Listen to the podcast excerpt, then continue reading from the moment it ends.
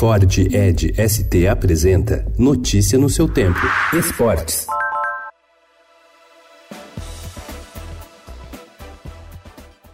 Desde que desembarcou no Rio de Janeiro no início do ano, o atacante Bruno Henrique tem enchido os olhos dos torcedores com atuações decisivas pelo Flamengo. Seu desempenho tem sido vital para os bons resultados do clube carioca na Libertadores e no Brasileirão. Ontem, contra o Fortaleza, ele cumpriu suspensão automática pelo terceiro cartão amarelo. O que muitos não sabem é que, ao contrário da grande maioria dos jogadores, o atacante nunca passou pelas categorias de base de um clube profissional. Bruno Henrique participou de competições nos campos de Várzea, de Belo Horizonte, sua cidade natal, até janeiro de 2012, quando ergueu a taça da Copa Tatiaia com 21 anos de idade.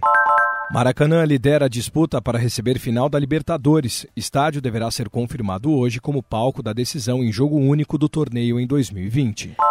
A polícia da Bulgária prendeu ontem seis torcedores sob acusação de racismo durante a partida entre a seleção búlgara e a Inglaterra, disputada na segunda-feira em Sófia, capital do país, em jogo válido pelas eliminatórias da Eurocopa 2020. As autoridades informaram também que identificaram 15 pessoas envolvidas nas demonstrações de preconceito, o que incluía gestos nazistas. Gestos nazistas rendem punição para Lazio. Clube italiano foi multado e terá de jogar com parte do estádio vazio contra o Celtic pela Liga Europa. Brasileirão, Santos joga hoje com a obrigação de vencer para manter o sonho. Em terceiro lugar na classificação, time volta a jogar na Vila Belmiro e não pode vacilar diante do Ceará.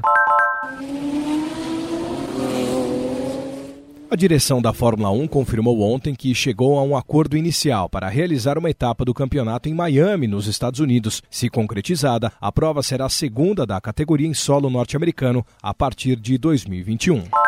Pelo Campeonato Brasileiro, jogo entre Cruzeiro e São Paulo e a Raposa venceu por 1 a 0 com gol de Thiago Neves. No Allianz Parque, o Palmeiras acabou vencendo a equipe da Chapecoense aos 54 minutos. Felipe Melo foi o autor do gol do Verdão diante da Chape, dando a vitória e mais três pontos. Notícia no seu tempo. É um oferecimento de Ford Edge ST, o SUV que coloca performance na sua rotina até na hora de você se informar.